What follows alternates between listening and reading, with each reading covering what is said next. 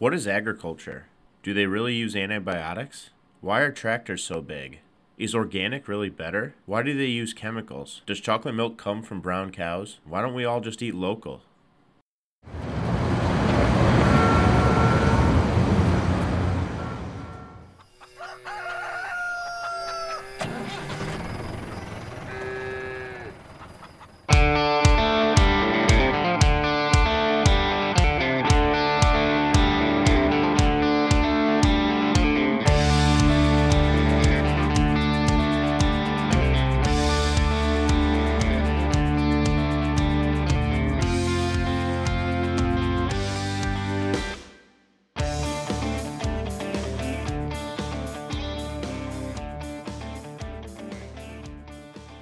Hello, and welcome to episode three of the Ag for You podcast with me, your host, Dustin Bartlett. This episode is part two of the What the GMO series, but I wanted to really quick just kind of give an update on everything that's going on. Um, this podcast actually is taking a little bit longer for me to get to because I started calving this uh, last week and uh, first uh, couple of nights didn't go as well as I was hoping for during calving season, uh, but I think everything will turn around and eventually uh, I'll get all my calves on the ground and we'll be on the way.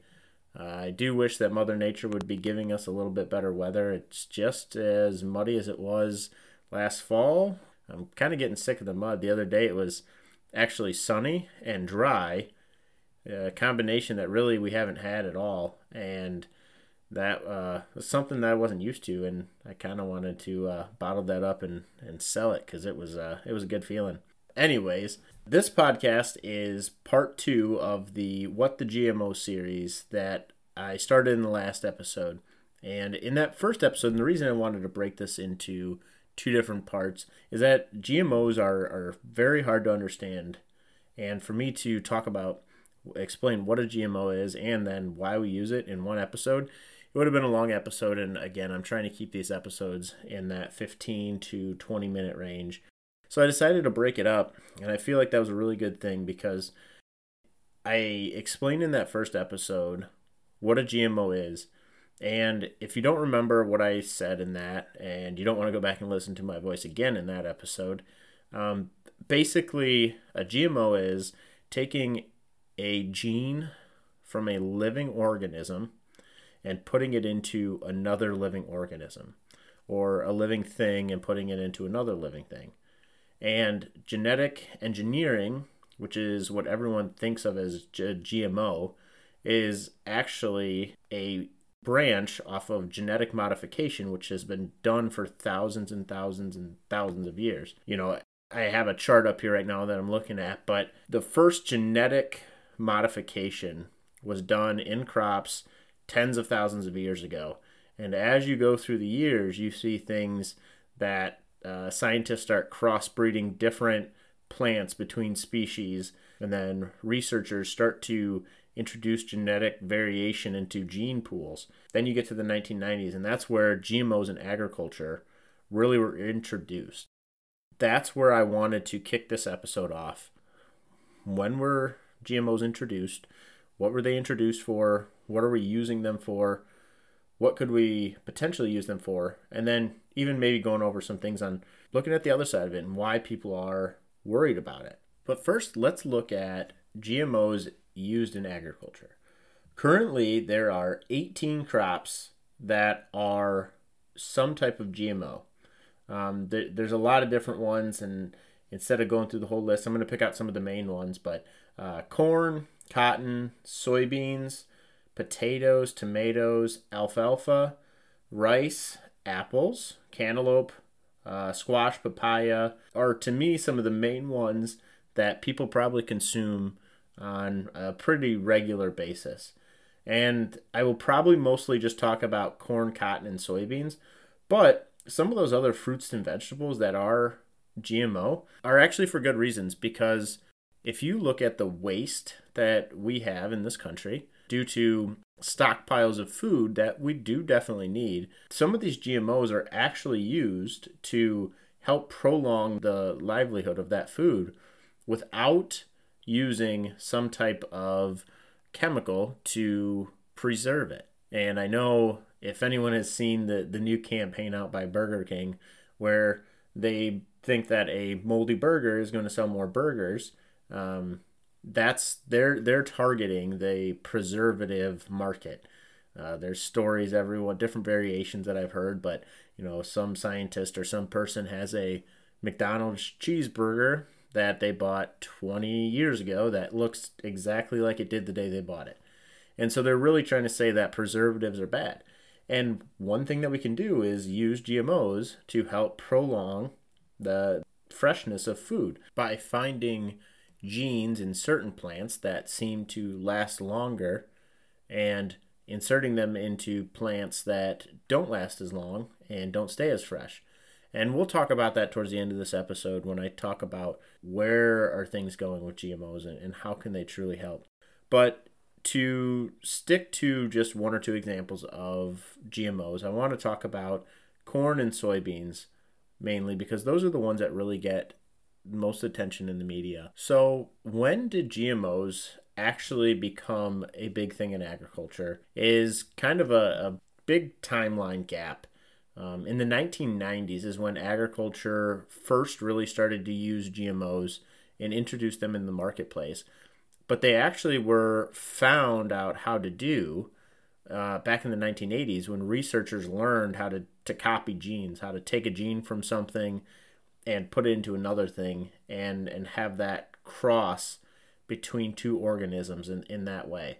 It wasn't until 1996, though, when corn, GMO corn, genetically modified, genetically engineered corn, became commercially available in the United States. And this was a huge turning point in agriculture. The first genetically modified corn that was available was BT corn. BT stands for Bacillus thuringiensis, which is a naturally occurring soil bacteria that was first discovered by a Japanese scientist in 1901 to basically create a natural insecticide that, once eaten by certain bugs, especially caterpillars, would cause death once it was ingested. So it created this toxin that basically bugs and insects could not take. And so people started actually using this by spraying it onto their crop because um, in the 1980s a lot of synthetic pesticides really were becoming bugs were becoming resistant to it. So this allowed them to have something that was natural. That was about the time when genetic modification was starting to come about. And in my head, I have a, you know, some crazy scientist said, well, what if we just put this bacteria in the corn and then do it that way? And, and that's probably not how it happened, but that's basically, you know, what we have now is the BT, the, the gene from the BT bacteria was taken out of it and put into corn and put into potatoes and soybeans and other crops to make them create that toxicity so that bugs wouldn't eat them. The the interesting thing to me is that BT, you would think that, you know, now it's a GMO, we no one else uses it um, besides those who grow that those types of crop. But the interesting thing is that organic growers still use BT. They just spray it on everything. Instead of having it naturally occurring in the plant, it's in a solution and they spray it all over their corn or their crops or vegetables, and then it keeps the bugs away. And it does a very good job. It is a extremely good insecticide, natural insecticide. The only problem is that when you put it on the leaf surface, if it rains, if it gets prolonged sunlight, it will degrade and then it doesn't work as well. So then they have to keep reapplying it. They have to keep spraying it directly onto the plant over and over and over until you are able to harvest it but by genetically engineering a crop to have this bacteria, BT, this trait in, it makes it so you don't have to. So they don't have to go out and spray the corn or the soybeans over and over again. This is one case where using a trait, a natural trait from one organism into another, is a way to cut down on pesticide use. Now, I will say that there is not always a positive outcome to everything. While this does a very good job, this BT trait does a very good job of keeping unwanted organisms off of uh, corn and soybeans and crops. You know, th- there are other insects who are affected by this. It's not a only targets one thing or only targets uh, another thing. So there definitely is a case to be made that if there is pollen from the corn that is put onto something else, could that have an effect on it? To me, you're going to get that same thing when you're spraying this bacteria through the air um, in a solution, or if a bug lands on it, that you say a butterfly lands on something uh, in the organic world that was sprayed with this BT, they're probably going to have the same outcome. You know, there is give and take to it. Um, that's something that I can definitely uh, understand and agree with. But to me, it's something that this BT trait has been very important to agriculture. The next big step that GMOs had in agriculture was helping with the control of weeds. See, up until the 1990s, weed control was definitely somewhat of a science. You needed to know a ton of different chemicals and how to mix them in different times, and you would go out and spray chemicals all season to try and control weeds because weeds cost you a lot of money in agriculture by stealing nutrients and water and sunlight from the crops that need it. So in 1996, the first genetically engineered crop was a soybean that was able to use Roundup directly on it. For those of you who don't know much about Roundup, Roundup is a non selective herbicide, which means it does not care what type of plant you are, it is going to take you out no matter what. So soybeans are very susceptible to it. But with the help of a little bit of luck, there was a company already working on creating a Roundup ready crop. They actually found a bacteria near the plant that they were making Roundup that was actually resistant to it. So when they found that bacteria, they were able to isolate the gene that was making that not susceptible to Roundup, and they were able to put that into a soybean plant. And that is when the first Roundup Ready soybeans were developed. And that was in 1996. And it wasn't put into corn until 1998 when they did basically the same thing and then went through all the testing that needed to be done. At that point, before Roundup Ready crops were, like I said, farmers were having to use a lot of different herbicides and different chemicals to control the weeds, or they were having to do a lot of tillage to control weeds as well. Because another thing that weeds can't survive is metal. If you take a piece of tillage equipment through a field and there's weeds in there, uh, if you bury it or rip them up, they're not going to survive it. The negative side of tillage is that you're turning that ground over. You're not letting the natural organisms and the natural structure of the soil flourish. Not only is the development of a Roundup Ready soybean helping with he- using less herbicides and you know less chemicals, but it's also helping with tillage and keeping a good soil health so to me, now now with GMO crops, we are using BT traits to limit the amount of insecticides that we need to use. We are limiting the use of herbicides, and we are limiting the use of tillage, which is keeping better soil health. So while many may think that GMOs have hurt the environment in some way or another, it's actually the opposite. GMOs have had taken three different things and flipped them on their head in agriculture and allowed farmers to create a very good crop using less insecticide, less herbicides, and less tillage. Now, Roundup isn't necessarily being used anymore because weeds have drawn a tolerance to it, and that is definitely caused because it works so well that people were using less and less and less, and it was still working. Um, kind of like when you see on the bottle of hand sanitizer that kills 99.9% of germs. Um, if if you only kill 99% of the weeds in the field, you're going to have one weed that is going to some reason was susceptible to it.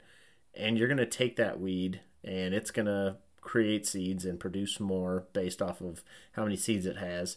And it's going to be a new generation, new offspring of plants that are resistant to Roundup. So now we're on to creating herbicide resistant plants that are resistant to dicamba and 2,4-D and a lot of these other things. But just know that behind it all, genetic modification has taken our use of herbicides and dramatically lowered them, which is, in my opinion, a good thing. Now, GMOs have not only helped agriculture, they have also helped the medical field in many different ways. Actually, before there was genetically engineered crops, there was a different genetically modified organism that was approved for human use, and that is insulin. Yes, insulin is a GMO. Now I'm I'm hoping that there isn't a bunch of people who are against GMOs who are on insulin who are now going to get off of insulin because that would not be a good thing. But GMOs are not only used in insulin, they're used in over a hundred different drugs and medicines that are taken every single day in this country. Vaccines are probably the biggest use of GMOs in the medical industry. What a vaccine is doing is taking a small part of a virus and inserting it into your body to let your body build up a natural immunity to it. It basically learn how to fight off that virus and that disease. And so, if you're able to copy and paste genes from a virus, put it into something else, you can study them. You can then learn how to take them and put them into something that we can inject into our bodies to, to help ward these off. A couple of the biggest examples was Ebola, uh, Zika, and the flu vaccine are all examples of genetically modified vaccines and medicines. And right now, currently, there is talk of the coronavirus, and it is getting worse in this country every single day. And the big thing they want to do is create a vaccine to be able to stop it or help people become immune to it. And so they're using GMOs, the molecular biology tools that agriculture uses to help come up with these different types of medicines. So when we look in the future of GMOs and how they're going to help not only medicine but agriculture as well, there's an unlimited potential of things that could happen. You know, in agriculture, one of the biggest things is that in third world countries, there is not a lot of food because a lot of the time, agriculture is not able to thrive in some of the conditions that are there. So, if you're able to help crops yield more so that we don't have to ship other countries more food, they can grow it for themselves, that's going to be a benefit to them. Or if you're able to take certain types of rice and different grains and make them more nutritious, you can help them thrive as a society. There's a lot of things that could definitely be beneficial that we haven't even thought of yet. You know, what if we took out different allergens in peanuts to allow people who have that allergy to then eat peanuts? These are all positives that GMOs could have around the world. So, why are people scared of GMOs? It's something that I ask myself all the time. When there's so many benefits to them, part of it I think that a lot of people don't know what GMOs are and how they're used, and I, I hope that at least I, I help somebody understand a little bit of what GMOs and how they are used. Because I think one of the biggest things is that there's just a lot of unknowns for people when it comes to GMOs. But one thing that I could definitely say for certain is that any type of crop that is genetically modified has gone through a lot of testing these type of crops get tested and tested and tested and tested before they even come close to coming to the market. You know, we've got over 20 some 30 years of GMOs in the marketplace, and so there's been a lot of research done on it. One of the biggest research projects into GMOs actually came out in 2016. It was the National Academies of Science, Engineering, and Medicine Committee that released their genetically engineered crops report which studied genetically engineered crops with over 20 years of data, including 900 different studies and tests in Europe and North America. And the committee found that there was no differences in the risk of human health from eating genetically engineered foods from their counterparts that were non genetically engineered.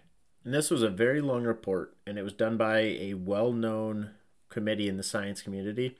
And they used a lot of data. And that's the biggest thing is that you know, a lot of these claims that GMOs are bad, there's no data behind them. And so this, I will probably find the actual report, post a link on my Facebook page for anyone to read if they want to. to make sure that people understand that you know there is some studies and things that have show that they are healthy and they they don't have any adverse health effects. So I want to end by going over my top 5 reasons why GMOs are a good thing. So number 1, they reduce pesticide use in agriculture. Number 2, they can make foods more nutritious. You know, tomatoes with higher nutrients, golden rice that has vitamin A enriched to help with vitamin A deficiencies in certain countries. Number three, GMOs are tested for safety and allergen potential. They are actually tested more than any other foods on the market. Number four, they are best bet to adopt if there is a global climate change. We can use them to make crops that are drought tolerant, that are able to withstand lack of water, or in the last couple of years, the abundance of water, I would hope, because if that's our new norm, we've got something else to worry about. And then number five, they help farmers keep the costs down so that food that we buy at the grocery store is less expensive. Uh, studies have actually shown that foods that are labeled non GMO are actually 35% higher in cost than foods that are not labeled non GMO. Those are my top five reasons and there's many many more reasons why they're a good thing and there's actually probably a lot of more things that i could have covered in this episode on some of the future benefits from them but just remember that gmos are not just in agriculture but they are also used in medicines every single day so we are definitely over my 15 to 20 minute time frame that i wanted this episode to be but i think we covered a lot of things and i, I may have breezed through some stuff so if anyone ever has any questions, feel free to reach out, ask me to clarify something, start a conversation. That's truly what I want this podcast to do is start an actual conversation about some of these topics. And I'm guessing that I will probably have more GMO episodes throughout this podcast, but I think this is a really good start into what GMOs are and why we use them. So remember, ag is for you.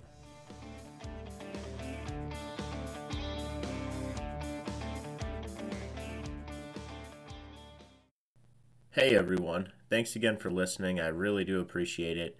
I hope you've had a chance to go over to the new Ag for You Facebook page and like it. That's where I'm going to be coming out with all the new episodes, posting links on interesting stories, and uh, having all topics uh, regarding agriculture. So, thanks again for listening. I really do appreciate it.